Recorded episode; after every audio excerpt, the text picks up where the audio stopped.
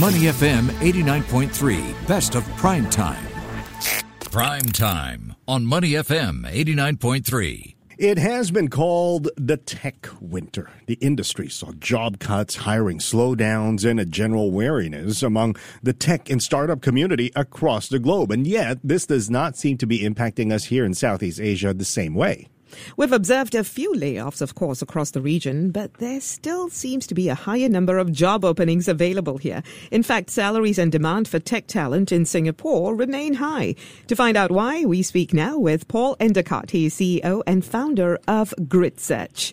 GritSearch has recently released its latest Singapore salary report, and I'm sure this will shed some light on the top tech skills as well that are needed right now. So, Paul, tell us, with the recent slowdown in hiring from industry giants like Shopify and Crypto.com. Why is it that the demand for tech jobs is still high here in Singapore, or the supply of tech jobs, rather, is still high here? Hi, good afternoon.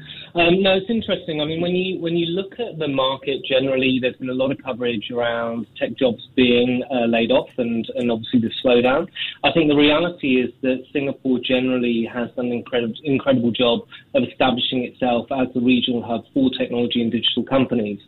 Having said that, um, yes, there's been impact in areas like crypto, um, in particular exchanges, but other areas like e-commerce, fintech, AI, blockchain social platforms still continue to hire at pace.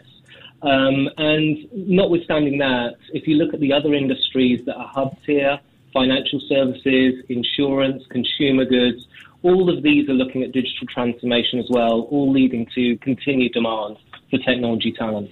Here's the thing, Paul. I was just wondering how much of this has to do with the hiring culture in Singapore? Because I've heard from some headhunters that in Singapore, things are different when it comes to hiring. In the States, they tend to hire quickly at the first sign of economic pickups and they fire quickly at the first sign of economic headwinds. However, companies here, even if they are just branch offices of MNCs, tend to be more prudent at all times, ramping up hiring in a considered fashion in a good economy so that when the headwinds resurface, there's really no need to engage in mass layoffs. How much of what we're seeing in Asia and in Singapore now could be a function of what I just described?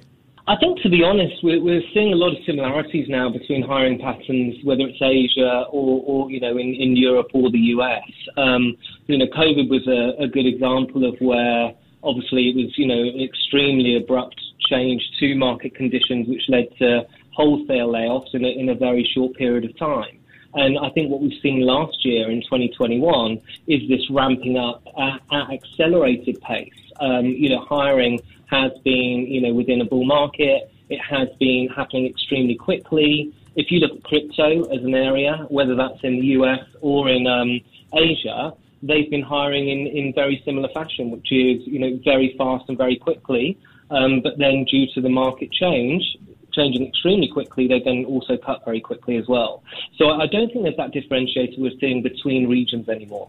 Paul, let's talk about the skills that are needed for, well, that both employers are looking for and employees should possess to get a job in this lucrative industry here. Um, listen, I think, I think when we, in, terms of the surveys we've recently done, data um, came out, you know, very highly regarded. And that's certainly an area where there's a huge amount of investment. So anyone that has strong background in data, whether that's data analysis, um, you know, or, or data engineering, um, is going to be in demand. I think more and more companies are looking at how can they understand the data they have within their organization better or, or to actually analyze data from other sources in order to run their business more effectively.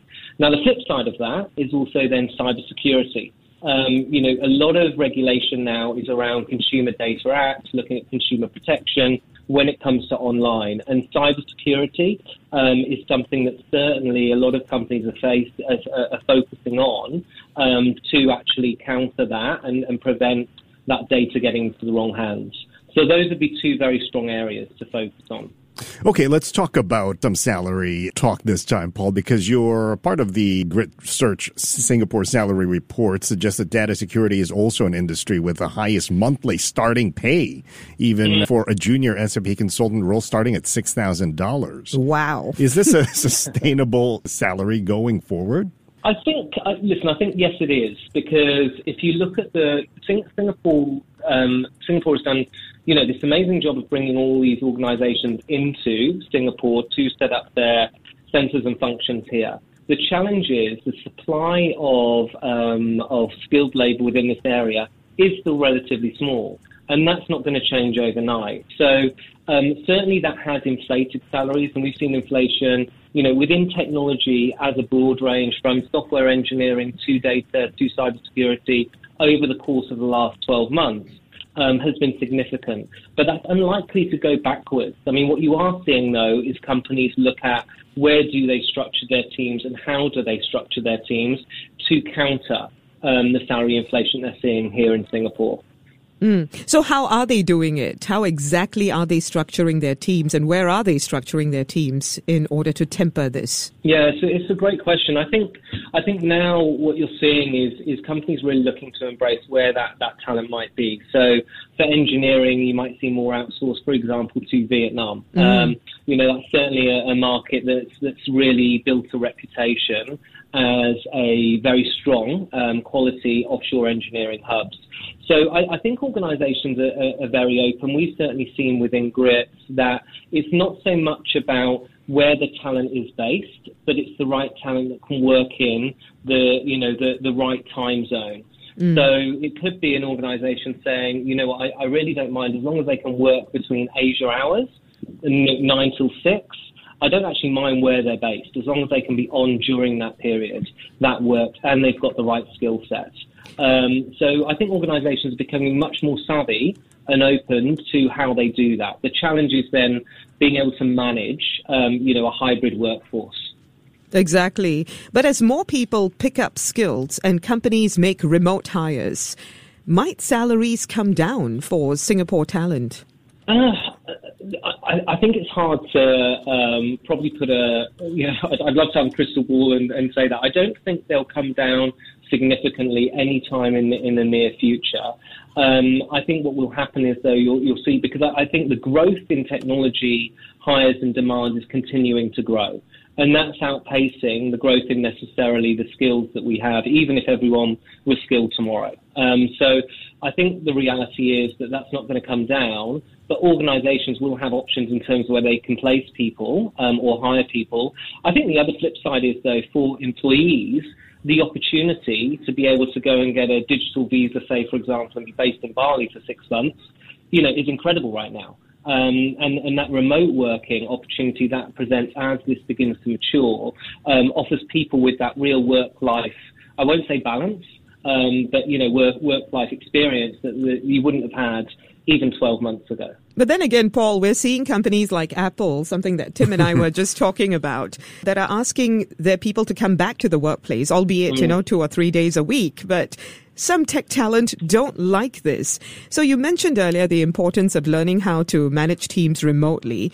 But mm. how do you see all of this being reconciled with some companies saying, no, we want you physically here at the workplace and workers saying, no, I want the freedom to work at home and then having to also employ remote workforces? Yeah.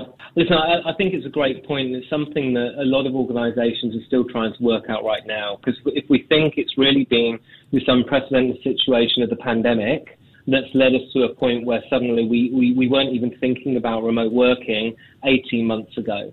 Um, and now it's something that organizations and, um, you know, ourselves as employees are looking at how do we actually adapt to that. I think most organizations we're seeing are implementing some kind of hybrid workplace.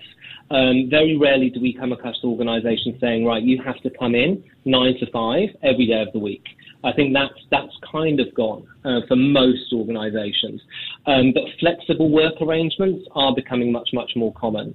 Um, I think it's unlikely. There are some organisations we see where it's fully remote, where you don't have to come into work at all. Um, you know, I, I think the reality is there will be, and what we're seeing is this hybrid nature where yes, there's an expectation that um, employees do come in a certain number of days a week or at uh, certain points during the week. But otherwise, there's that flexibility to work remotely as well. You know, as, as organizations, we're becoming much more objective and output driven versus where people are based. All right, Paul, thank you very much for sharing your insights from your uh, survey. Uh, Paul Endicott, CEO and founder of Grit Search, joining us here on Primetime. To listen to more great interviews, download our podcasts at moneyfm893.sg or download our audio app. That's A W E D I O. Available on Google Play or the App Store.